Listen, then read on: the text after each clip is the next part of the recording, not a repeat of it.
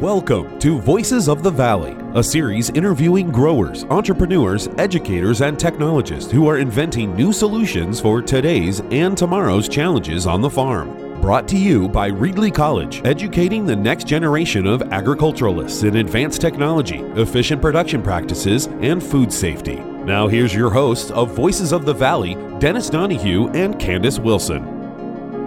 This is Dennis Donahue, and welcome back for another episode of Voices in the Valley, and joined as always with my good friend and partner, Candace Wilson. Candace, welcome, and this is going to be a fun conversation. I'm so looking forward to it. How are you today? Well, I'm doing well, and we're excited to welcome Frank Wong, who's Bayer's head of U.S. Industry Affairs lead. That's the first time we've encountered that title. I like it.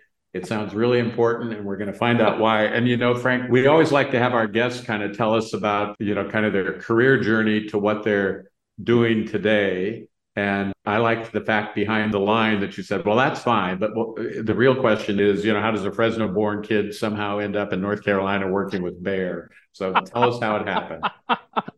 Oh, well, Candace, Dennis, thanks so much for having me here. I'm super excited to be on your podcast today. And just a little bit of clarification. So Bayer's actually got 5 on the team that I'm on. And Martha Smith leads our industry affairs team. And basically what we do is that we partner with grower organizations and basically find areas of common interest, whether they're kind of commercial, legislative, regulatory, or policy related things. But, you know, Bayer's really invested in the well-being of its, you know, if its customers and the end users of Bayer products. So we want to try to maximize our value as far as, you know, it's not always about products. You know, it could be about farm policy or food policy or some, you know, legislative regulatory issue popping up somewhere that really affects the well-being of growers. And so, you know, we're kind of those liaisons and partners that will actively work with groups like Western Growers Association to kind of identify those and, you know, be good citizens as far as, you know, working with the grower communities to make sure that, you know, we're showing our value, you know, so. Well, and, yeah. You know, the other thing that's terrific about this conversation is it's timely.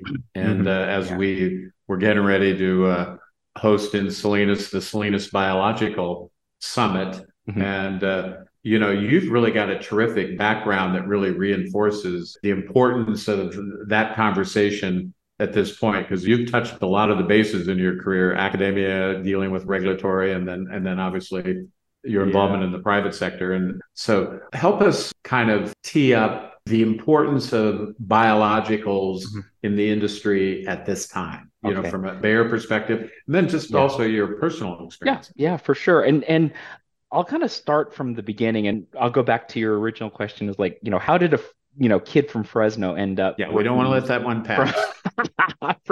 So give us that background. Yeah. How did a Fresno kid end up in Raleigh, North Carolina, working for a, you know, a global ag powerhouse, right? And again, you know, growing up in Fresno, you know, my, you know, real humble beginnings, right? You know, I went to Edison High School and, you know, grew up pretty close to Fresno State, you know, go Bulldogs and everything like that. And, you know, it's, of course, you know, like every good Asian kid, you're supposed to go to university and become either a doctor, lawyer, or engineer, right? So, so I got to admit, I went to UC Davis for my undergrad and, you know, full on pre-med, you know, ideas.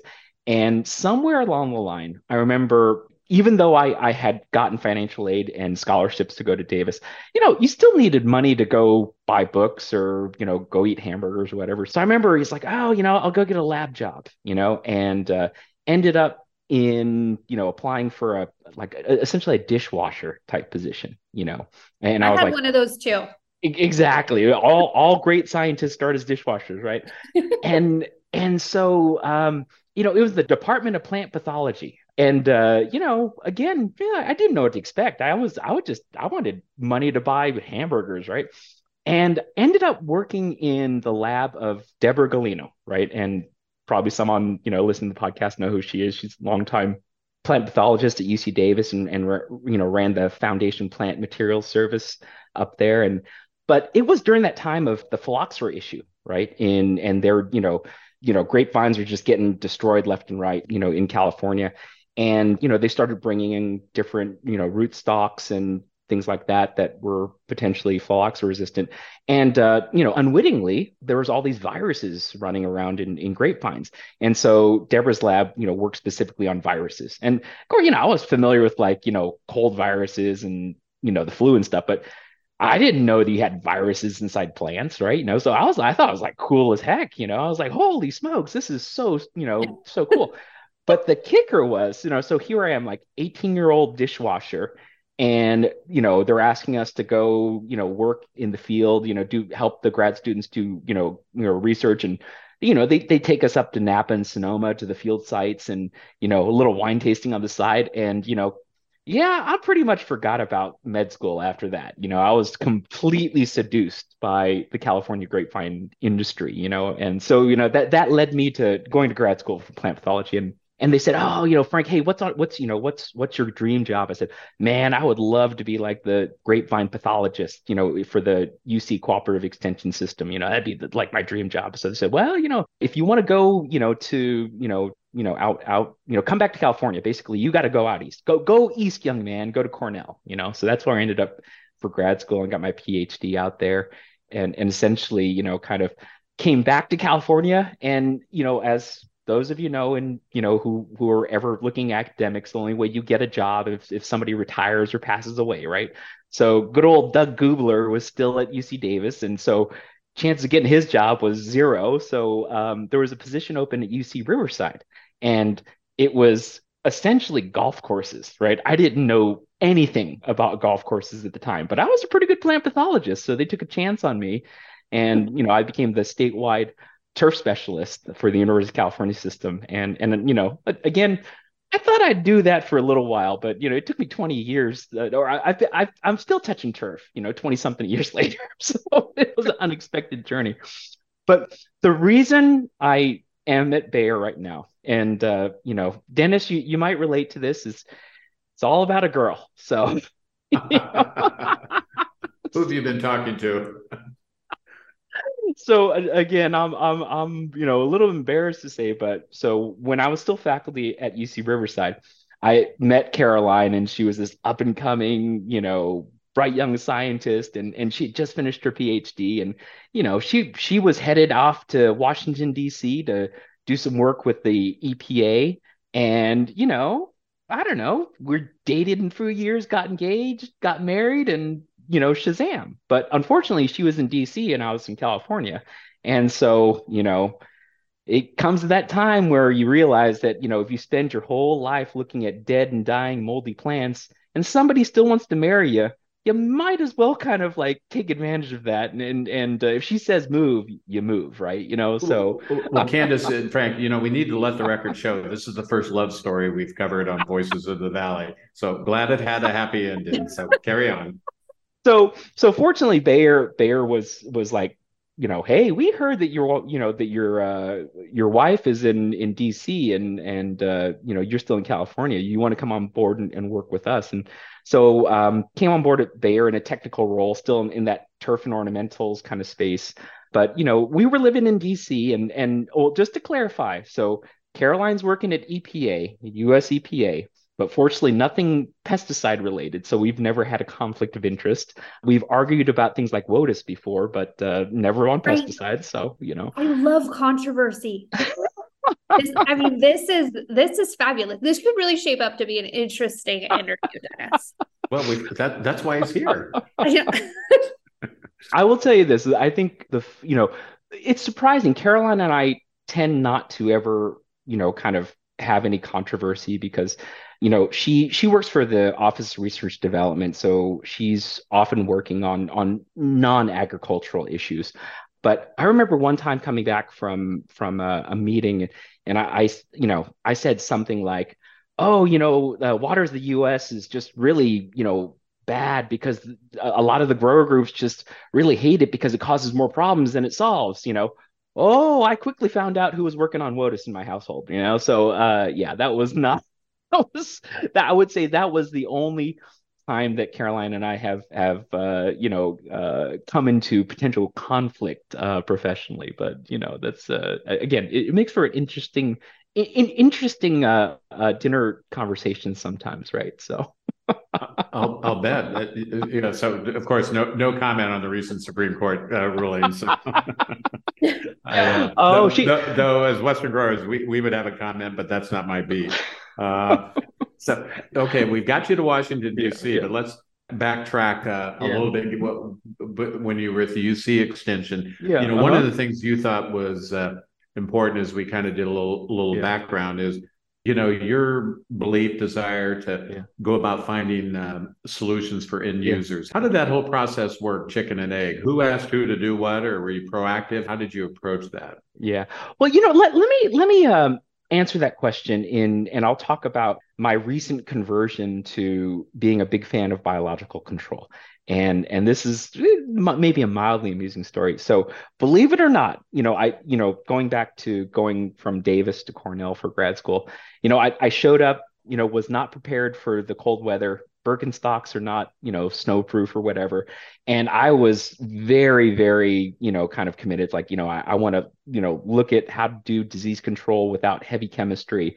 You look for alternative, non-conventional biological ways of doing things. So, I embarked on this PhD project looking at induced resistance in grapevine and trying to harness the, vine's natural immunity system to fight against, diseases. It was a tough project. I mean, for 2 years, I was trying to, use different, elicitors, different techniques to try to get the grapevines to protect itself against downy mildew. It was so, like, my results were so bad that I almost quit. I was, ready to cry and come home to California. And then, my professor, his name was Dwayne Wilcox. He said, "Hey, I know this is not what you want to do, but, there was these new fungicides running around there, the strobis or, strobilurin fungicides, the QOIs, tried them out, like 1 part per million, like 100% control. It was like religion. It was like, holy smokes, these things are awesome. Synthetic chemistry is great, and so I have to admit, from the beginning of my career, I when my PhD studies really took off, I mean, I was just a hardcore chemistry guy after that, because it was just like the proof was in the pudding, right? And I have to admit, I'm a little bit embarrassed, because over the next, 15 years, as an academic, and then also, kind of still being in the technical position, my former position at Bayer, I was always really hard on biologicals, because, again, being statewide cooperative extension in for the golf course industry, in California, damage on greens and fairways, not very well accepted, right? So you're really looking for, you had to have products, that were providing control. That was the bottom line. You needed control. You need something that the end user was of value, whether of like moral, ethical, or, other faith-based beliefs on what you should be using, it had to work. So that really shaped a lot of my thinking. And I would say for maybe like the last 2 decades of my career, I've always been really cynical about biologics, I would have to say I kind of found religion at the last Western Growers meeting that I was in. And this is kind of why I think I'm in the boat now. Certainly being in Washington, D.C., you can't help but get sucked into policy, right? So I kind of morphed from a technical person into kind of more of a regulatory policy person and started going down that route, which led me to this industry affairs person and position at Bayer. But definitely within that realm, you see so many challenges for synthetic chemistry, and for good or for bad. Both in the national level, with banning this or restricting that, and California, oof. I mean, I'm a born and raised Californian, but Sacramento is a difficult place to do work sometimes, right? With the various rules and restrictions and then you get the public weighing in, and they want to get rid of this or get rid of that with legislation.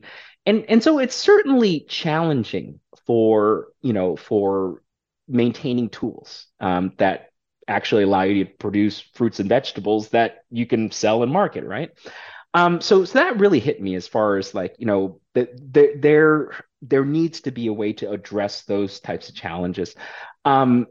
you know, that in combination, I got to admit, you know, I've been around a lot of different groups in, you know, over my 20 plus year career. And it was really, really fascinating how once I started working with Western growers that, you know, that for lack of a better term, the innovation, the Silicon Valley influence was there. It's unlike anything I've seen in other organizations. I mean, there was real talk about, you know, leveraging innovation and bringing things to market that no one else has. You know, at the last meeting I was at, you know, we spent a long time talking about what, you know, what the collapse of Silicon Valley Bank meant.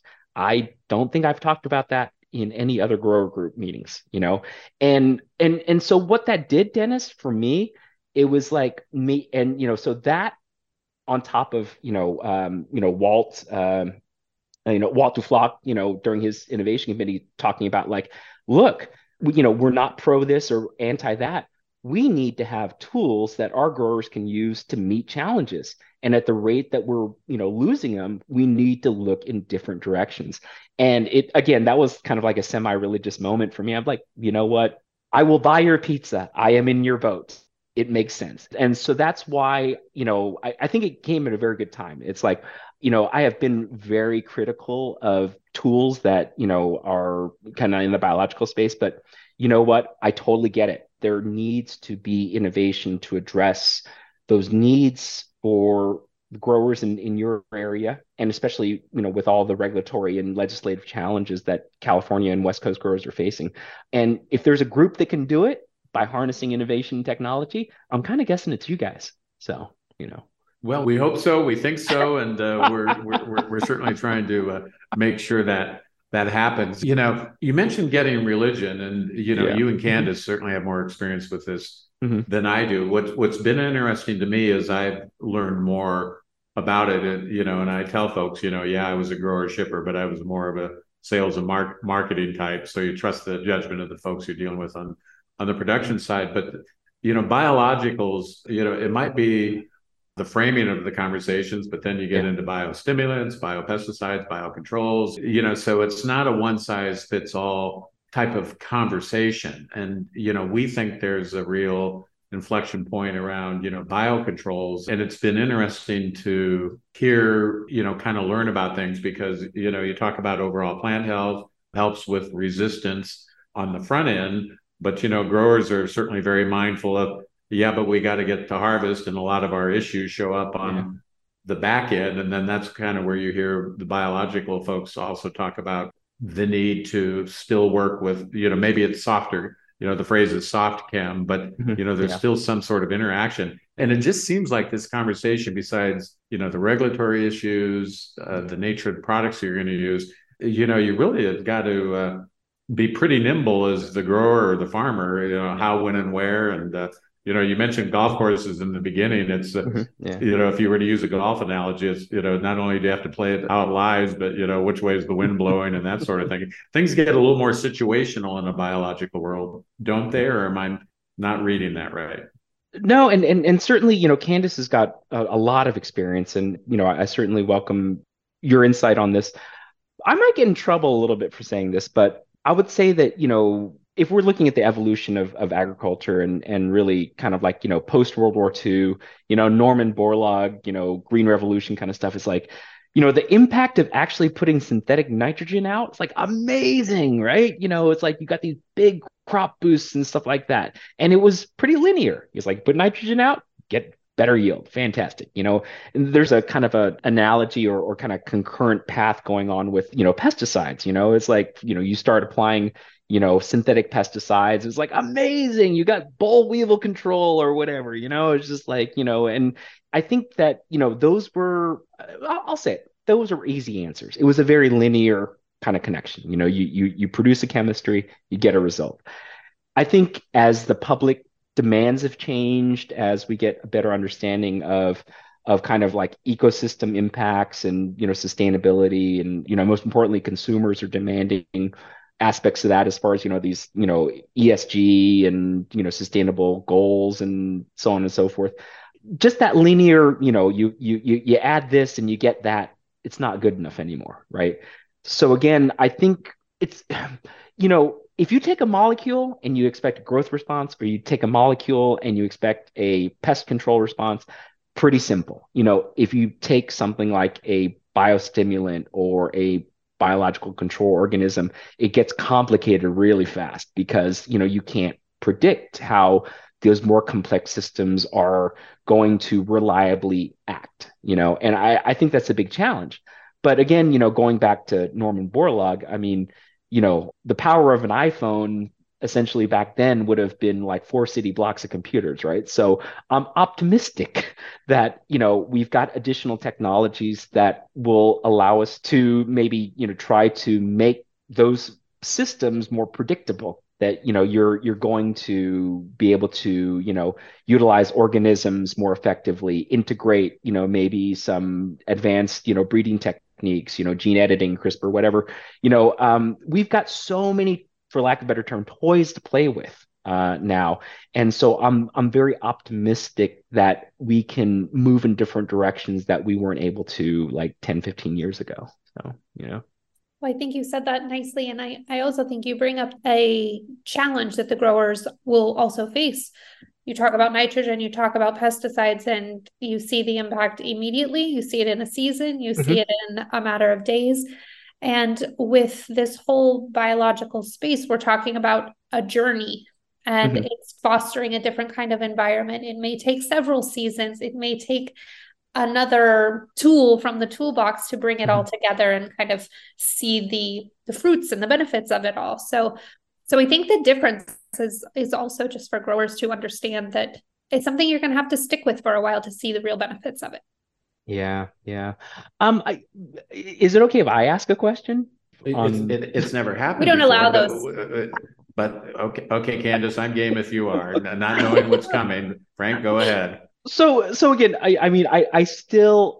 Even though I live in North Carolina, I've never been mistaken for North Carolinian, I'll put it that way, but I still consider California home, and I watch with great amusement what is going on back home. And my question to you is, like, you know, we've got these, you know, proclamations from Sacramento, you know, like, we're going to go 100% electric by 2030. We're going to revise our, you know, pesticide list by, you know, 2040 or whatever. These grand proclamations coming from Sacramento, does that ultimately help the ag industry because it just pushes everybody along? Or is there the potential to really hurt the industry by making idealistic goals that maybe aren't realistically met? So, well, I would answer that with my favorite ag answer: it depends.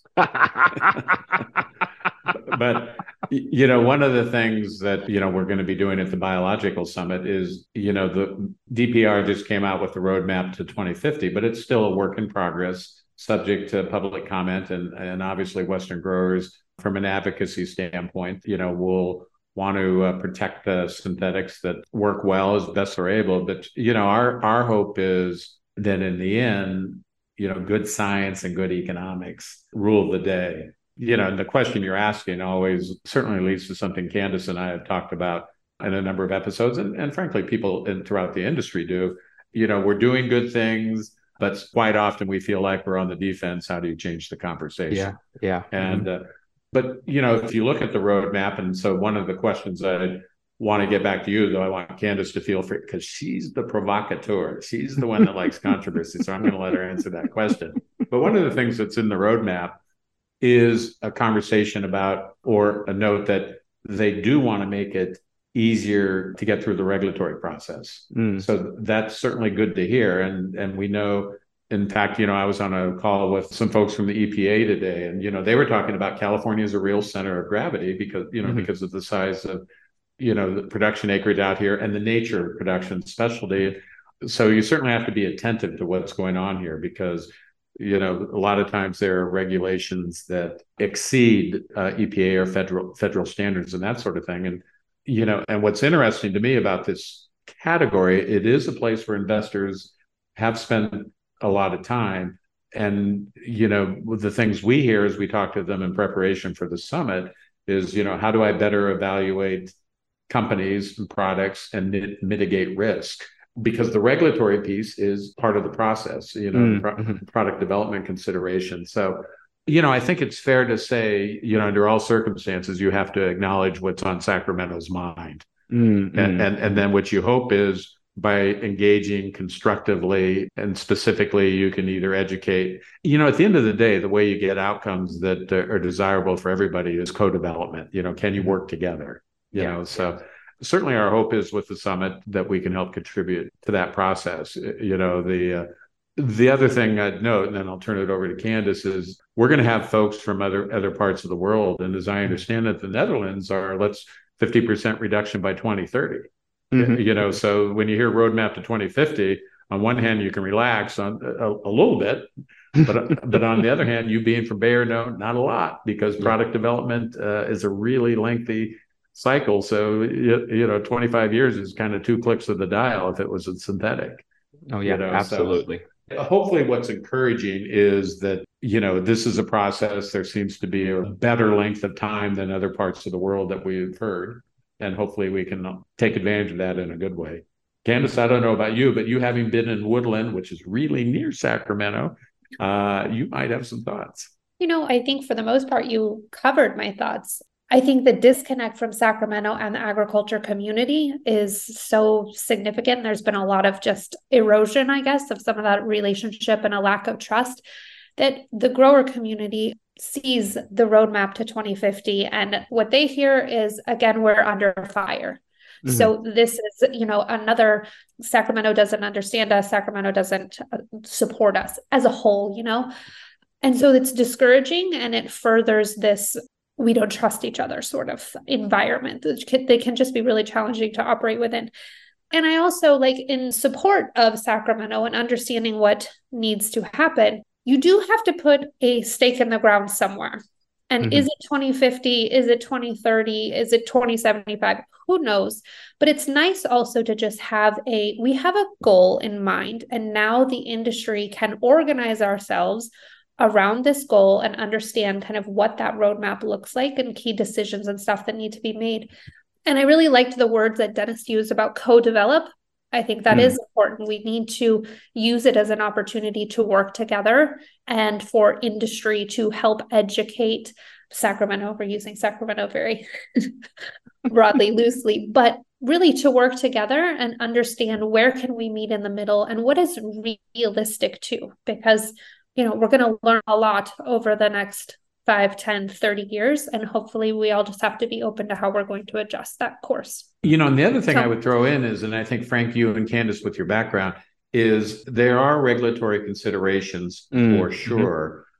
But the reality is also there are clear innovation opportunities because synthetics are not necessarily meeting the need of all of the issues the specialty crop sector has.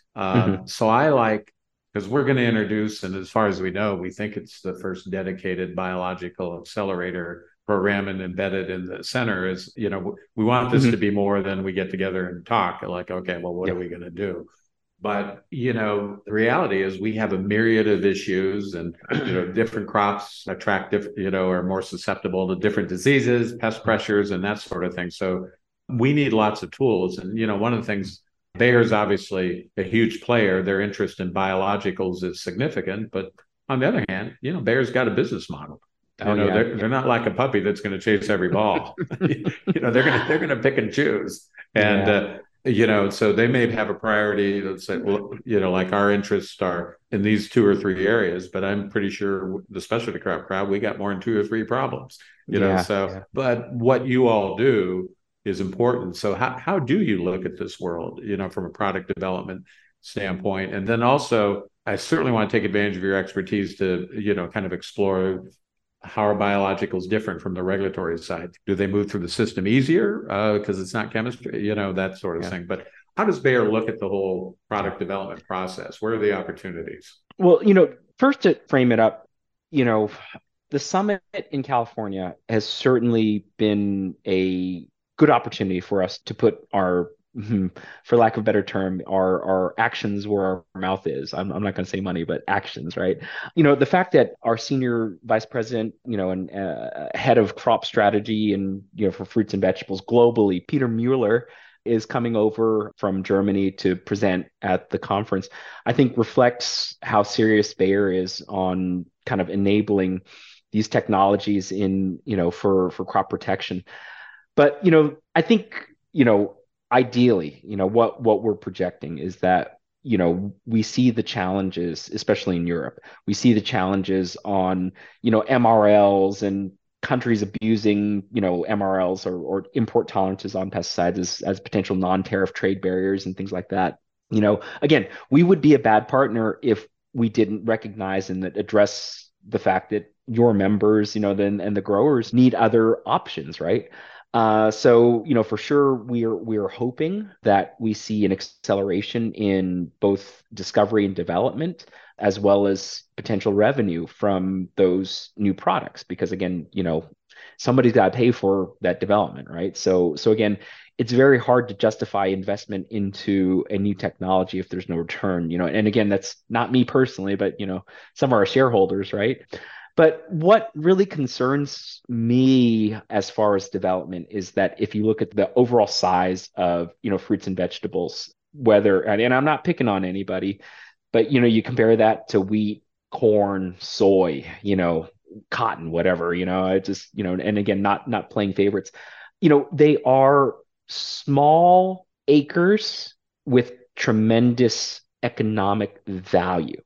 But I think that's where there's going to be some potential pain points, is that if you have a, you know, global company, and it's not just Bayer, it's anybody, you know, it's like, are we going to develop a product that specifically only works for asparagus? You know, probably not. I mean, and again, I'm not picking on anybody, but, you know, certainly not picking on asparagus growers, but you get my point. You know, it's, I think that the challenge is to make these solutions work in a way that, you know, the shareholders actually see the return on investment. And I think, again, you know, without getting serious and corporate and all that stuff like that, that's where I see the big challenge. You know, there could be technologies that are applicable, but, you know, nobody's going to grab it and run for, you know, 3,000 acres of asparagus or whatnot, you know, and again, I know some asparagus growers going to send me hate mail, you know, for getting the acreage wrong. Well, good news. It probably won't be anyone listening to us, because we had one of the last remaining California asparagus growers in the center yesterday, and we're down to 600 acres. And we think there's only three guys. So unless one of those three is listening, you're probably safe. No hate mail on the asparagus side. Wow. So, yeah, you know, as we were talking about, you know, a lot of these technologies are really going to be site specific, whether it's crop or geographic, you know, and they got to be dialed in, and there's got to be infrastructure potentially around those kinds of solutions. And so that's the part that kind of makes me get a little bit of heartburn. You know, it's like, can we actually be successful in dialing down to that level? And Frank, you know, just a quick question, and then let Candace jump in. Yeah. When you use the word technology, and, you know, and I'm going to sound like a real layperson, which I am, technology as it relates, you know, to inputs or these types of products, what does technology mean? Is it, I mean, something that you can patent? What exactly does it mean in this space? Yeah. Well, I mean, for me, I, you know, I'm broadly using, probably abusing that, you know, the term technology, but again, you know, if you look at just, I'll just say like a bacteria or something like that, that's developed specifically for disease control. Okay, you know, so you've already got disadvantages on that one. It's a living organism. It doesn't have necessarily a broad spectrum, you know, antibiotic that it's producing or whatever. You know, it might only last 2 hours on the leaf surface instead of 21 days like a synthetic, you know. So again, you know, it's not only what you're spraying, but it's the technology that goes around it. You know, are you going to have to look at more precise applications to get coverage on plants to make sure that, you know, you're actually getting the organism where it needs to hit the other organism, you know? So of course, you know, you're going to roll in precision agriculture, GPS, nozzle spray technology, whatever, you know, weather monitoring, you know, to predict like when you're going to have infection periods or periods of susceptibility to insects, you know, so on and so forth. I mean, you know, not only that, but you're, you know, decision-making software and programs, potentially artificial intelligence. So again, I'm painting with a very broad brush, but the point being is like, you know, if the expectation is like, hey, we're going to replace a synthetic fungicide with a bug in a jug, it ain't going to work. It's just, you know, you almost need to develop that solution in a system-wide approach. And I think that, you know, if the expectation is that, oh, you know, something like Bayer is just going to have a super bug in a jug that is going to replace, you know, my 24, you know, insecticides, fungicides, and herbicides, I think that's an unrealistic expectation. So I think that, you know, again, there's got to be additional layers of management, you know, that are built into these, you know, biological control systems. And again, I'm no expert in this, but I'm just, you know, coming from my background in being more, you know, synthetic heavy. But again, you know, it's not just the engine. It's got to be the doors, the body, the windshield wipers, and the tires, right? You know, so. Candace, what do you think? So true. I think Frank said that really nicely. I think it ties back to the whole idea of the timeline for these things and the many different iterations that it's going to take to be co-developing the different technologies that ultimately, you know, the industry is going to see value in. It's going to be a long road. So I have questions though, and I might take, this may change gears a little bit from specifically the biological space that we've been really focused on, but I'm curious, as the U.S. Industry Affairs lead, what other areas or priorities, what other subjects are high on your list? How else are you spending your time? Oh boy. You know, so it's funny, like on our team, you know, we've got on the team, you know, you've got somebody who's dedicated to corn, another to soybean and canola. You know, I have another teammate who's dedicated toward the southern crops, you know, like cotton and Florida citrus and fruits and vegetables down there. So I think collectively, you know, kind of we've all got different challenges. But with my chemistry background, somehow I have unfortunately inherited the mantle of being like the chemistry geek on the team. So I have to deal with all of the registration and re-registration issues with pesticides. And I got to admit, Endangered Species Act is probably taking up 99.9% of my time right now, you know, and the whole point being there. And I know I spoke about this at the Western Growers their last board meeting. You know, the challenge there is that EPA has to review fungicides under the Federal Insecticide, Fungicide, Rodenticide Act, you know, so that's part one. But then you've also got this, you know, Endangered Species Act of 1973 that says that any federal action has to not negatively impact endangered or threatened species. And unfortunately, fulfilling the Endangered Species Act requirements for pesticides is really difficult because that act was really looking at like, oh, hey, you're going to build this bridge over a river. You're going to knock out all these three-toed salamanders or whatever, you know, it's like, to apply those kinds of compliance requirements on something that's potentially sprayed or used nationally, it's very challenging. So EPA had always kind of kicked this can down the road, you know, and unfortunately, a lot of groups who don't necessarily want to see a lot of, you know, chemistry used for crop protections have recognized that this is where you're going to hit the industry if you want to get rid of tools. And there's just been so much litigation piling up against EPA for their decisions that it's negatively impacting current and future decisions. So it's been a lot of working with not only Western growers, but other associations as far as trying to work with EPA to allow them to get ahead of the litigation, but also to remind them, it's like, hey, you know, farmers are growing food. They're not necessarily prioritizing endangered species. You know, it's like endangered species on the list, but growing safe food for the American public and for trade and so on and so forth, that's a higher priority, you know? So again, you know, working through trying to make sure that everybody understands how, say, for example, like mitigations that EPA comes out with may not necessarily work for having a successful crop. You know, that's been a big challenge of what I've been really spending a lot of time on recently. But again, going back to Dennis's question, that's why, you know, looking at other avenues for crop management like biologicals or whatnot that don't necessarily have, you know, as high as perceived, you know, external environmental impacts or whatnot, you know, we got to do it because a lot of those, you know, other tools are just under a lot of pressure, you know, for right or for wrong, right? So hopefully, Candace, I did answer your question, did not just dance around it. So, but you know. No, yeah, that's, I mean, very interesting. Very interesting. You know, it wasn't the answer I was expecting, but however, that's what made it more interesting. So thank you. Oh, I'm going to get a, I don't know if I'm going to invite back because I'm too much of a loose cannon on this podcast. Well, we haven't done any sequels, but we'll give it some thought. It depends how we finish up here. You know, I wanted to ask you, because I remember, you know, the board meeting you're referring to in Phoenix where you spoke and we talked about, or you talked about the regulatory environment. Are there some distinct differences, you know, and let's say you've got, you know, chemistry and biology at the starting gate, and they've got to go through the regulatory process. In broad strokes, is it easier to go through one door rather than the other, just because of the nature of biologicals, or about the same? So if you're an investor or if you're a grower thinking about, hey, when's this going to get to market? I kind of like it. How should you look at that? Yeah. And certainly, you know, I don't want to overplay, or I'm not going to hide my ignorance on this one. You know, I am not an expert in the biological registration process because, you know, I just historically focused so much on synthetics.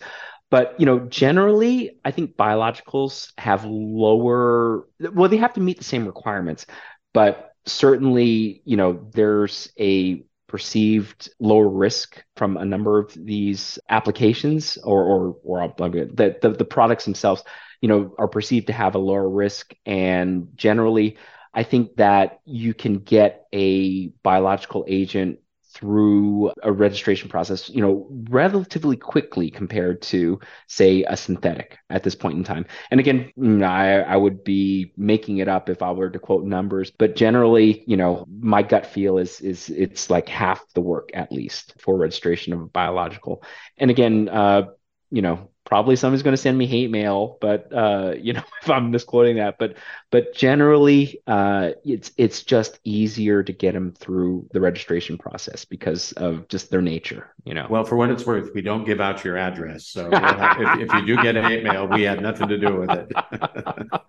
So, Candace, as we wrap up, any final questions or thoughts, and then Frank will have you weigh in on that as well. But Candace, kick it over to you. Actually, I do have one more question.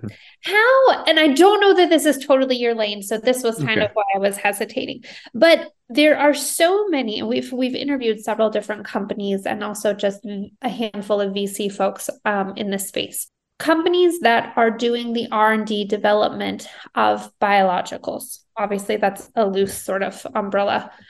How is Bayer engaging with the industry and some of those startups, evaluating what they have, potentially partnering? You know, certainly you guys have your own R&D happening, but I know you also survey the scene often, and kind of how are you figuring out who the right players may be who are emerging in this space? Yeah.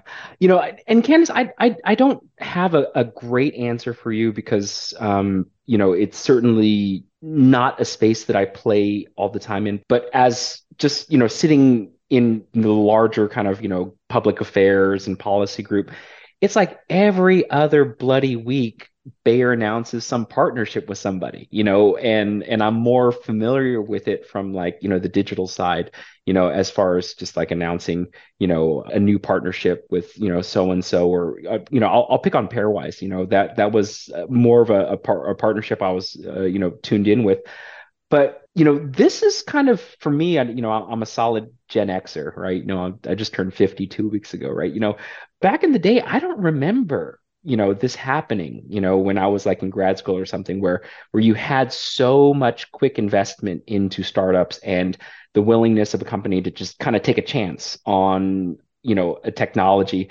And it's a much different shift in mentality. I think, you know, I'll pick on Ford Motor Company. It's like, you know, Ford, it's like you had to build all your own stuff, you know, everything had to be in-house, right?